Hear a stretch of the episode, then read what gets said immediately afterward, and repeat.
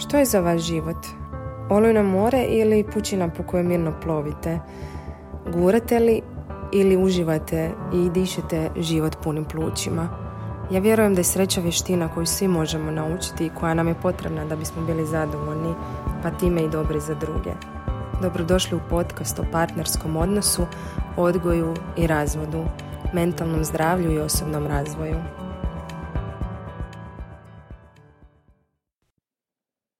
Dobar dan, dobrodošli u novu epizodu podcasta, ovoga puta na temu preljuba, prevare, nevjere, skakanja preko ograde, kako god to želite nazvati. ovu temu već dulje vrijeme planiram i vi ste i sami iskazali interes za ovom temom. nadam se da će vam biti zanimljiva, korisna, da ćete čuti nešto i uzeti nešto novo za sebe. Odmah ću napomenuti da je ova tema vrlo škakljiva. ova tema kod svih od nas valjda izaziva neku vrstu ljutnje, otpora, zamjeranja. Preljub je vrlo jedan čin koji se dosta osuđuje, što želim odmah napomenuti da ne branim preljub, ne zagovaram preljub, niti išta slično tome, ali kao što sam i psihoterapeutkinja pod supervizijom, onda je moj posao i razumijevanje tuđeg ponašanja. razumijevanje ne znači opravdavanje.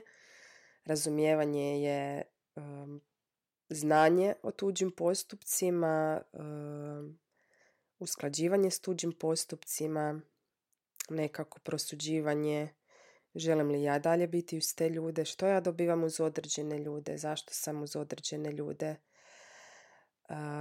razumijevanje drugih mi služi povezivanju ili pak odlasku iz odnosa. Ako vidim da se zapravo ja više ne ostvarujem uz tu osobu onako kako ja želim, bez obzira je li ona u mojim očima loša ili je dobra i slično. Unaprijed se ispričavam na ovom malom nazalnom govoru. kako usklađujem posao, dodatni posao i dijete. Evo, ovo mi je prilika da nas snimim. Ne mogu baš odgađati, pa ova će epizoda malo zvučati prehlađeno, no nadam se da to neće utjecati na kvalitetu. Pa evo, krenimo. Od kuda krenuti? Zapravo, preljub je kao što sam rekla, nije da ga, nije da ga opravdavam ili zagovaram, ali u našem društvu negativna, negativan čin. U nekim drugim kulturama je dobro došao. Mislim da se u Japanu javno govori kada se ima ljubavnica i to je opće prihvaćena pojava, odnosno odnos koji je prihvaćen. Ne znam ljude, ne znam Japance, odnosno ne poznajem žene, pa ne mogu tvrditi i prepričavati njihovo iskustvo, ali evo, ne znam jeste li čuli za Rostuhara, putopisca koji putuje svijetom, koji je, koji je sa ženom proputovao cijeli svijet s idejom da istraže ljubav. Napisali su i knjigu, snimili i film. Zanimljivo je kako se u različitim dijelovima svijeta na ljubav, a onda i na sve ostale činove gleda drugačije. Ali evo, mi smo u ovoj kulturi u kojoj jesmo. Brak je svetinja u našem društvu, patrijarhat je još uvijek prisutan, preljub je vrlo osuđujuć, razvod je vrlo osuđujuć i tako dalje i tako dalje. Zašto to kažem? Zato što i kada dođe do prevare, apsolutno je negativna. Ponekad kada zapravo razumijemo drugu osobu, na primjer, ne znam, evo, ja sam razvedena, moja priča je takva da sam, uh, da je mene dočekao razvod. Ja nisam prvenstveno htjela uh, se razvesti, ali s vremenom sam shvatila da je to najbolja odluka. Uglavnom, evo, na tu prvu, uh, u mom slučaju, mnogo puta sam čula jesi li koga našla i mlada si, naći ćeš nekoga ovo ono. To nije preljub, ali u mom slučaju je na primjer vrlo dobro došlo da ja nađem nekog novog. Dok kada prevarimo, različito se gleda. Kada žene prevare, onda je negativnije nego kada to muškarci naprave. To je, naš, uh, to je naše patrijarhalno društvo i ovaj naš društveni kontekst koji sam spomenula. Jednostavno je tako. Kao i kada se dvoje ljudi zaljube, a oboje su u braku i razvedu se i budu zajedno. I dalje se to gleda kao negativno, odnosno na žene se gleda negativnije nego na muškarce, no ovo je neka druga tema. Ja jako ne volim uh, koristiti riječ prevara, ali i preljub, jer ja to razumijem kao ostvarivanje negdje drugdje na neki bolji način i kada ovo izjavim uh, doživljavam dosta onako eksplozivne reakcije na ovo uh, uzrujam žene, mislim najviše, najviše sa ženama pričamo o tome, a muškarci imaju drugačiji pogled na preljub nego mi. Ali većina reakcija je negativna na ovu moju izjavu jer se onda povlači pitanje odgovornosti u odnosu, vjernosti, živjeli smo sretno do kraja života, jednom smo tamo pred oltarom obećali da ćemo se poštovati u dobru i u zlu. Ja jesam vjernik, no e, ono što sam obećala u, ne znam, 27. danas imam 34, a kamoli kad ću imat 50 ili 60 ću biti potpuno drugačija osoba. Možemo obećati vjernost baš u tom trenutku u tamo negdje 27.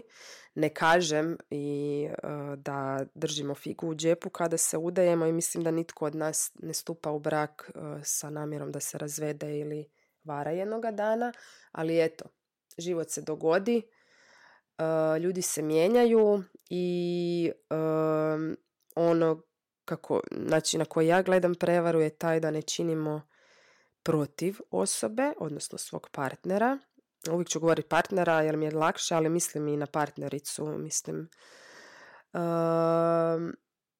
ne idem zapravo protiv njega ili zbog njega ili zato što je on kriv, što se vrlo često tako gleda, nego zapravo idem zbog sebe, zbog ostvarivanja sebe na drugačiji način uz drugu osobu. Definitivno da nije lijepo, da je razočaravajuće, da je gubitak povjerenja, da je nepoštivanje, sve što želite nabrojite, definitivno da je, to jako boli, vjerojatno je jedna od trauma, prva trauma je gubitak voljene osobe, odnosno smrt voljene osobe ili bliske, druga trauma po redu je razvod, a možda bi onda preljub spadao tako negdje na treće, četvrto mjesto.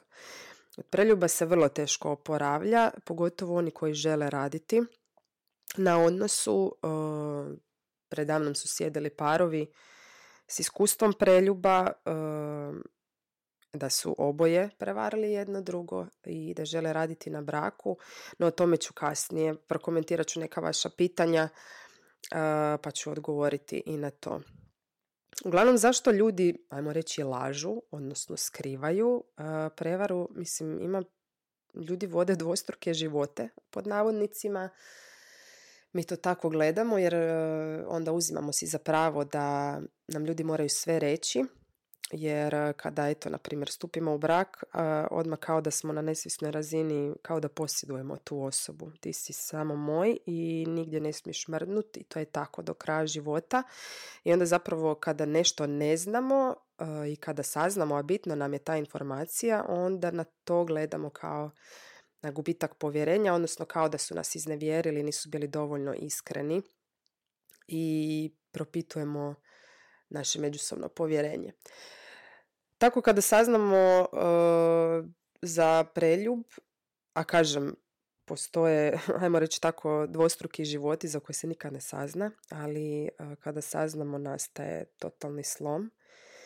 A zašto ljudi skrivaju, lažu, uh, ne govore da varaju? Mislim da je to povezano sa našom temeljnom potrebom sigurnosti i potrebom za pripadanjem mi svi jako volimo biti potrebiti, jako svi volimo da nas ljudi trebaju, da smo željeni, prihvaćeni i ta potreba za sigurnost je ono što nas drži teško mi je govoriti općenito i svaka priča je individualna, ali nekako smatram da nas ta sigurnost drži i naša zapravo idealna slika o nama samima. Kada bih nešto priznao nekome što je u mojoj glavi ne znam, moralno ili općenito loše, onda bi sam sebi ispao loš. Kada bih ostavila svoju djecu zbog ljubavnika, ja bi u svoj, samoj sebi ispala loša majka. To nema veze sa mojim partnerom, to ima veze samo sa mnom. To je ovo što sam rekla na početku, ne varamo zbog partnera, nego varamo da bi sebe ostvarili na drugačije načine opet, sad je to dvostruki život, sad je to, neko će reći laganje, muljanje, e, nisi iskren, e, ali reći ću da ono što ne znamo, ni ne osuđujemo. E, kažem, koliko ljudi ima dvostruke živote da se nikad ne sazna, mi dalje ganjamo sliku da je on vjeran i dobar muž, otac, što god želite, dok ne saznate. Ako nikad ne saznate za prevere, uživat ćete cijeli život u iluziji, u iluziji da je on vjerna osoba. Tako da ono što ne znamo ni ne postoji zapravo. Um, društvene okvire sam spomenula i živimo u monogami i zapravo ta neka dužnost prema obitelji nas uh, i drži u odnosima. Najčešće je to brak, iako postoje ljudi koji nisu vjenčani, a u vezi su odnosno u partnerskom odnosu, ne moramo nužno biti vjenčani, ali eto, drži nas ta neka, ajmo reći, dužnost. Društvo nastavlja u neke okvire. Mi smo, muškarci su odgovorni za održavanje obitelji na okupu, žene su te koje su odgovorne za odgajanje, usrećivanje svog muškarca. Kad muškarac prevari, onda društvo smatra da je žena loša i da ga je otjerala od sebe, na primjer tu se opet, tu se opet vraćam na ono posjedovanje i vjerovanje da smo mi ti koji možemo usrećiti i zadržati druge. A ja ću vas pitati, vjerujete li da se ljudi nemaju pravo predomisliti? Možda ćete sad na to odgovoriti, naravno da imaju, ali radi se o braku i povjerenju, da. A ja ću vas opet pitati, posjedujemo, posjedujemo li mi svoje partnere? A, kažem, nijedan odlazak nije lak, ali uh, kada se skršimo i kada dotaknemo dno, e onda, onda zapravo upoznajemo sami sebe, onda upoznajemo svoja vjerovanja, uh, svoje zamisli, sve što smo zamišljali cijeli život, a možda nismo osvijestili da je to tako i da tako treba biti. Koliko nas zapravo prije stupanja, ajmo reći, u brak, e, govori o svojim željama i očekivanjima, koliko nas raspravlja o tome što je za njega prevara, koliko nas pita svog partnera što tebi treba od mene, koliko nas govori o tome u kojim situacijama bi mi napustili taj odnos. Možda se neki boje zadirati tamo, možda Mislim, mi zapravo ne pričamo o stvarima uh, zato što se bojimo, uh, zato što ne želimo biti ostavljeni i ponekad mislimo da kad, ako kažemo nešto, da ćemo tjerati drugoga od sebe. Uh, ja vjerujem da je ranjivost i otvaranje povezivanje. Nuđenje nečega je davanje drugome i to je prilika za povezivanje koliko nas se boji ogoliti pred svojim partnerom i zašto je to tako. E, pa evo, vraćam se na to. Koliko vas priča o tome što je za drugog prevara, e, što je za njega, što je za vas povjerenje i vjernost, što je za vas usvajanje, što je za vas e, kako treba izgledati intimni odnos. Tu nastaje mnoge prepreke što mi, ne znam, imamo, imamo neku ideju kako bi intiman odnos trebao gledati. Pod intiman mislim baš na seksualni odnos, iako intiman odnos nije nužno seks, ali ovdje se usmjeravam na seksualni odnos. Um, koliko nas govori, komunicira tijekom intimnog čina, govori svoje želje, govori svoje granice i zašto ih ne govori. Opet se vraćam na ovo strah od odbacivanja. Tako da postoji usklađivanje na mnogo razina u partnerskom odnosu. I sad opet, možda će netko od vas na ovo sve moje odgovoriti, pa govorim, pa trudim se, nudim, osoba mi ne daje nazad ovo ono, da, to ne znači da kada mi ponudimo da će drugi na to reći potpuno te razumijem i mijenjam se iz temelja. Ne. Um, osobno zadovoljstvo u bilo kojem odnosu, pa tako i u partnerskom, je potrebno uh, osjećati, recimo to tako, na način da smo mi zadovoljni svime što dajemo. Naravno da nas druga osoba povrijedi ako ne uvažava naše želje, ako nas ne čuje, uh, ako pili po svome jer u njegovom svijetu su neke druge vrijednosti, naravno, kao što nas i kritika boli, ali to ne određuje našu vrijednost i to ne određuje naš trud. Tako da, na primjer, ljudi koji prekidaju dugogodišnje veze ili brak, e, odnos, kako god, e, više nemaju, oni su, često kažu da su dali sve. I to je nekako nam to, ajmo reći, umanjuje grižnju savjesti i umanjuje našu krivnju i samo okrivljavanje kada smo mi u redu sa svime što smo dali. Kažem, uvijek će tu postojati možda sam ipak mogao još, eh, zato što ljudska bića imaju savršenu sposobnost uh, beskonačnog osmišljavanja kako bi moglo biti bolje. Mi nikad nismo u potpunosti zadovoljni, to je naša, to je naša vječna mana i kada nam je super mi se uvijek možemo dosjetiti što bi još moglo biti bolje. Što je jednu ruku super jer napredujemo, ali u ovim nekim slučajevima i u ovim nekim kontekstima to može biti vrlo ubijajuće za nas same, vrlo bolno vrlo ranjavajuće, a onda tako i za druge, odnosno ljude koji odlaze od nas. Kažem, tiče se svakog odnosa i prijateljskog i roditeljskog i ne znam, poslovnog, ali naravno da nam je partnerski jedan od dubljih odnosa u životu.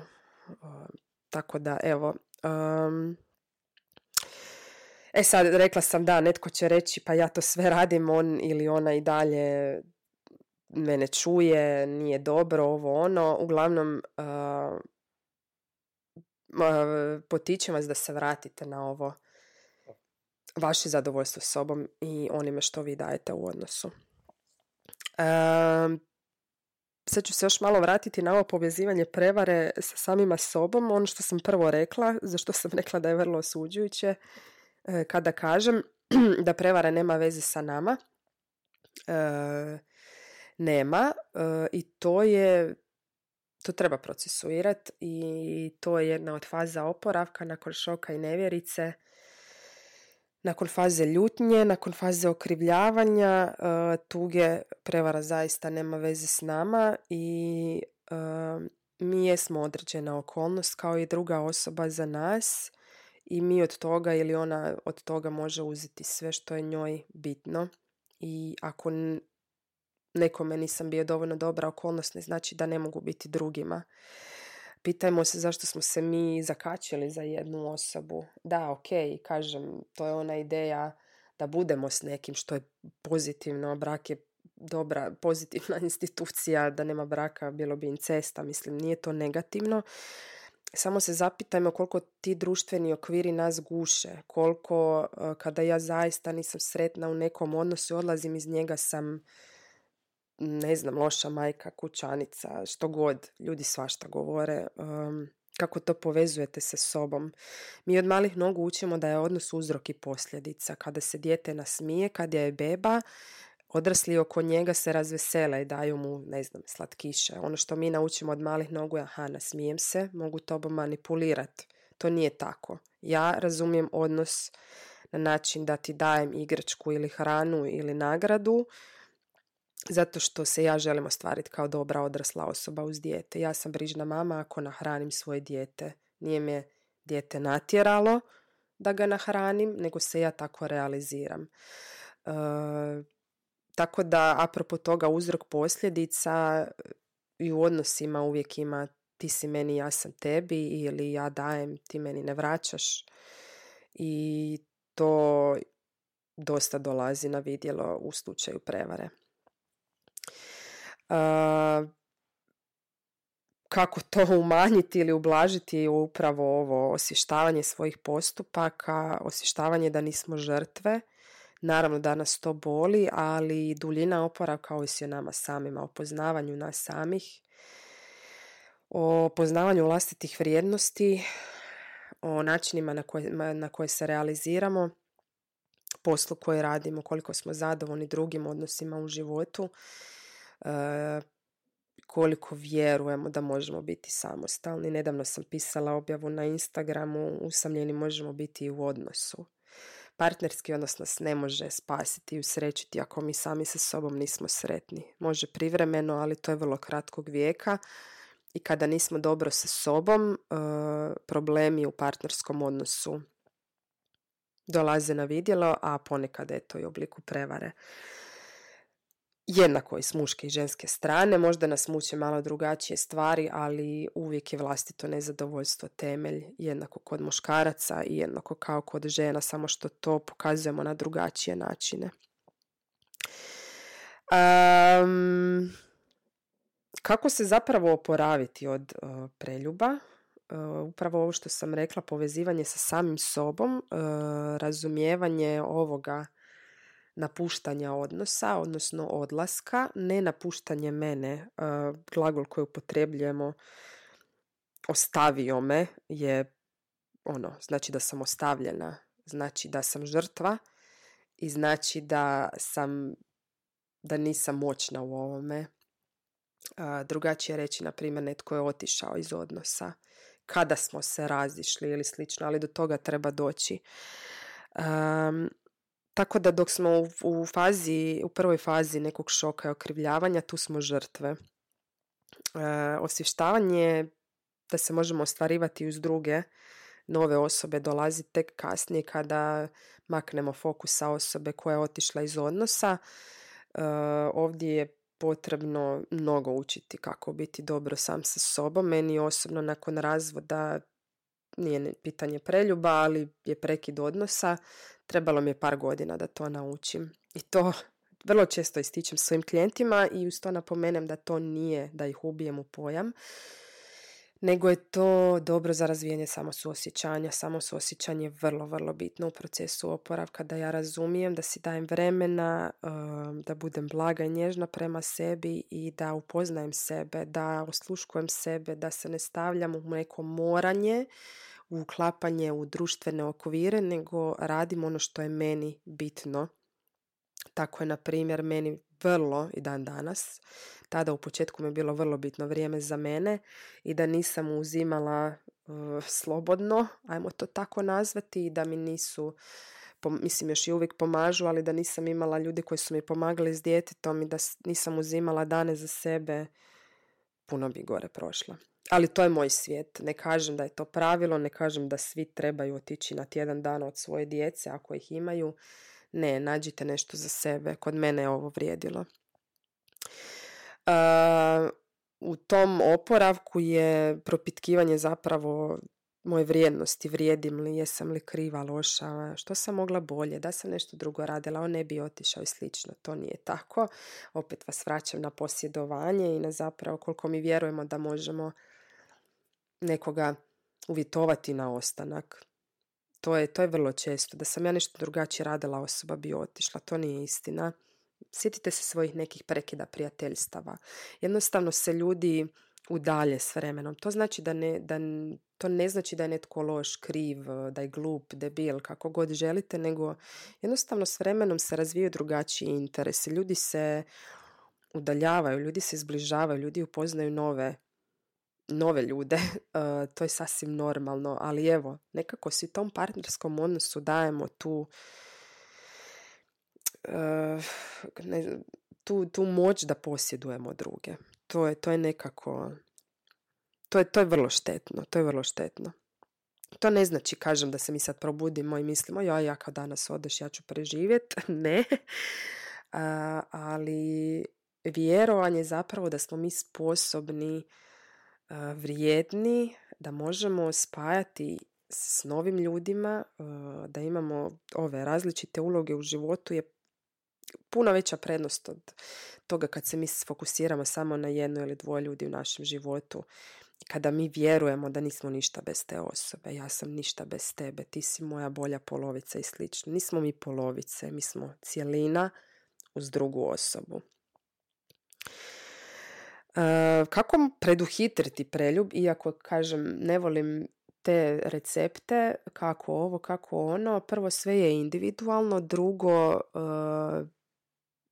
ja se bavim uvjerenjima. Uvjerenja su vrlo, vrlo duboko zakopana u nama, vrlo ih je često teško promijeniti i ne možemo sad ovo kako nešto preduhitriti ili spriječiti, vraćamo se na ono da je naša moć zadržati drugu osobu. Mi u svakom trenutku možemo dati najbolje što znamo, to iskomunicirati, provjeravati s drugom osobom, no to opet nije garancija da će nama druga osoba sve reći. To je, pa sjetite se sebe, imate sigurno dijelove svoje intime koje nikada nikome niste rekli i to je u redu.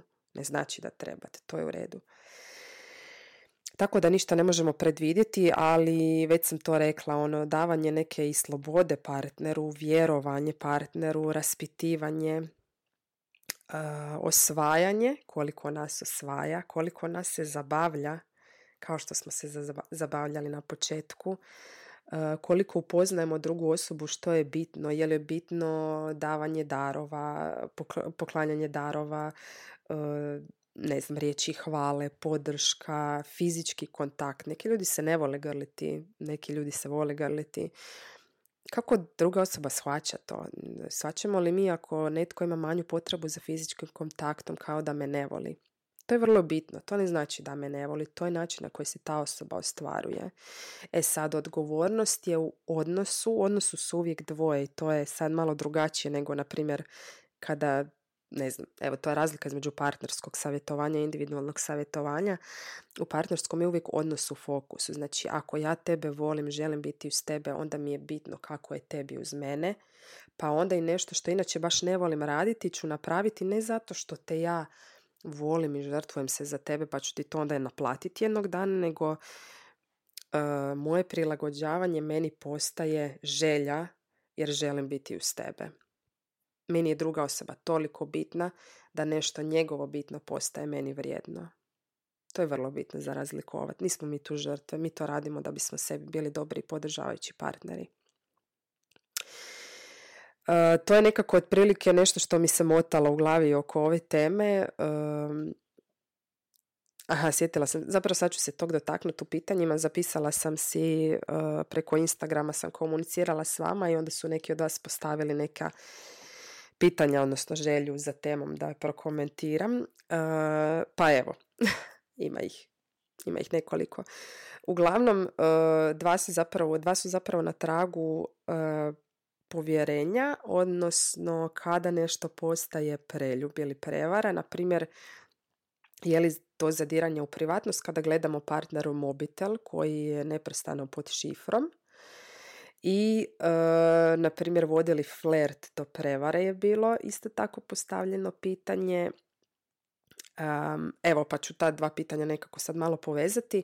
Uh, ja bi se tu kod ovog gledanje partnerovog mobitela zapitala zašto ne vjerujete toj osobi kako biste se vi osjećali da vama netko zadire u intimu, zašto vi imate potrebu uopće provjeravati drugu osobu. Kada imamo potrebu, to je kao i kod djeteta, kada imamo potrebu provjeravati mi ne vjerujemo. Mi se bacamo u ulogu kontrolora.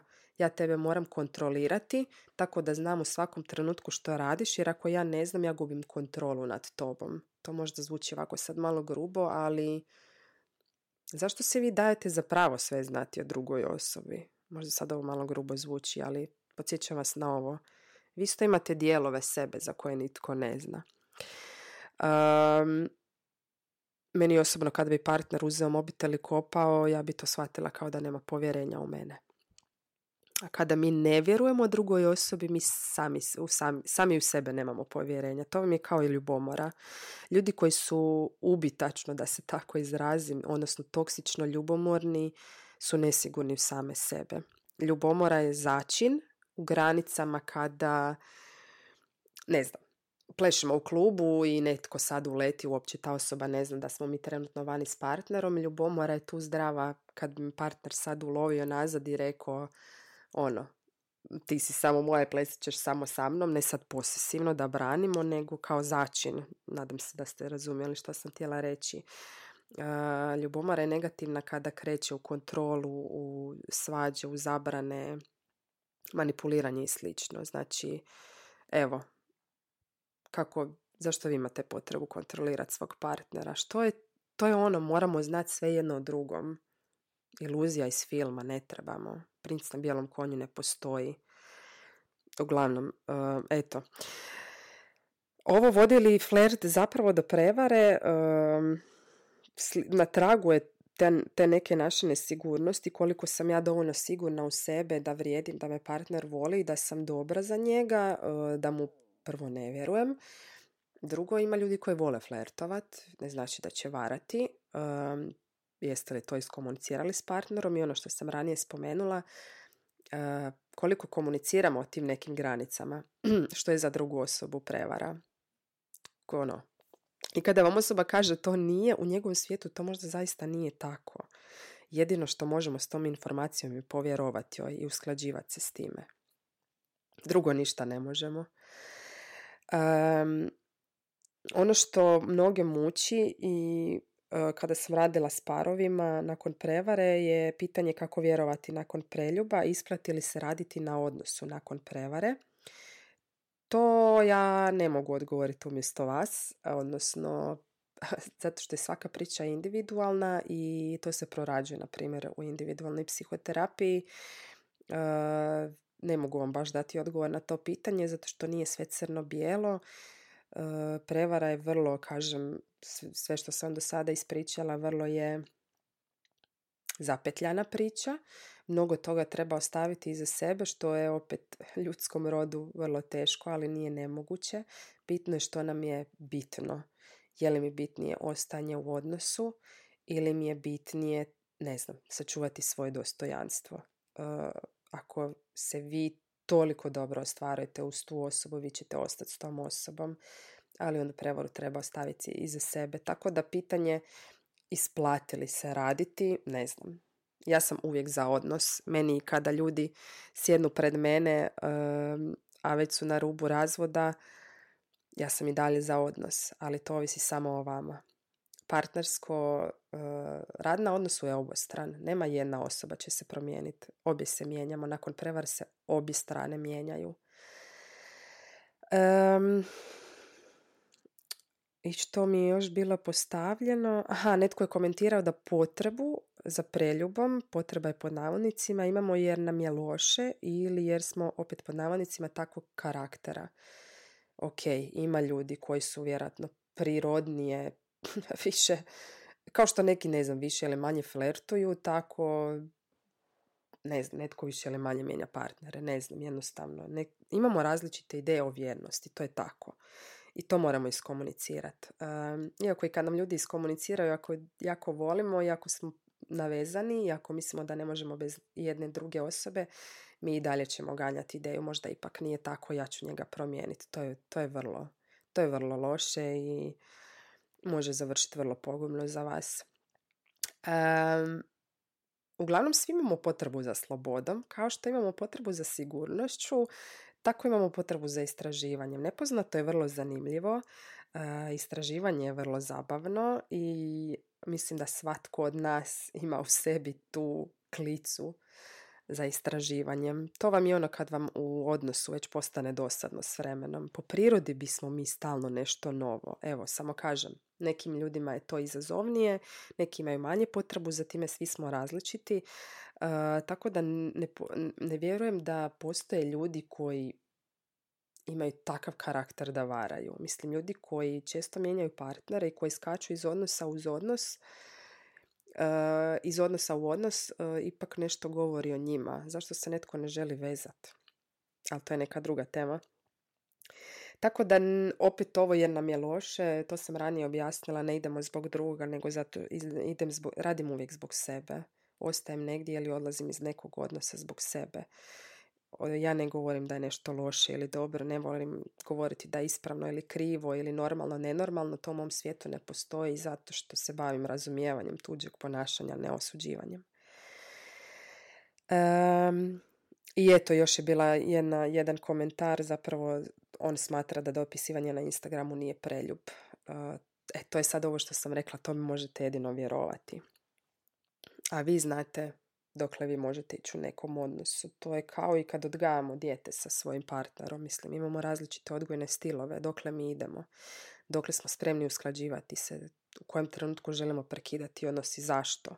Kad prekidamo odnos, prekidamo li zato da se spasimo, pa će nas drugi negdje drugdje bolje razumjeti, ili prekidamo zato što mi ovdje mi više stvarno nema smisla i mogu trenutno biti i sama to su dvije različite stvari. Radimo li mi preljub zato što onako ljuti to jednostavno više ne možemo ili je nakon svega xy godina iskustva jednostavno se bolje realiziramo uz druge ljude. Eto, nadam se da vas nisam naljutila, mislim, ako jesam, potaknula sam vas na razmišljanje. E, želim reći onima koji su tak ću se izraziti, ali evo ne volim to i upotrebljavati u riječ, ali da vam bude bliže, voljela bih reći onima koji su prevareni da niste krivi, da niste loši, da niste sami, da ste vrijedni ljubavi. Sve što vam druga osoba kaže da jeste krivi, niste. Niste, niste dužni nekoga usrećivati i to nije vaša uloga. Vaša uloga je biti sretan sam sa sobom, i naći takvu osobu s kojoj ćete se ostvarivati.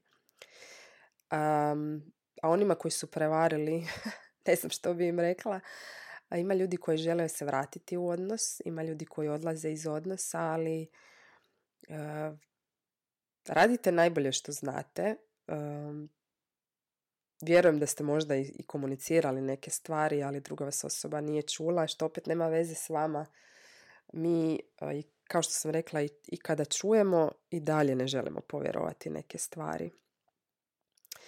Mislim da e, mi neprestano imamo potrebu za traganjem i za nečim novim. Kao što sam rekla, ne zagovaram razvode i preljube, ali eto, ljudi imaju pravo otići.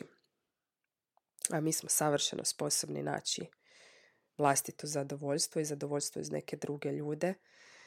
Radite na svojim odnosima, upoznavajte se, potražite na vrijeme pomoć i budite dobro sa svime što dajete. To je ključno. Time ćete sačuvati sami sebe. Eto, do idućeg podcasta. Pozdrav!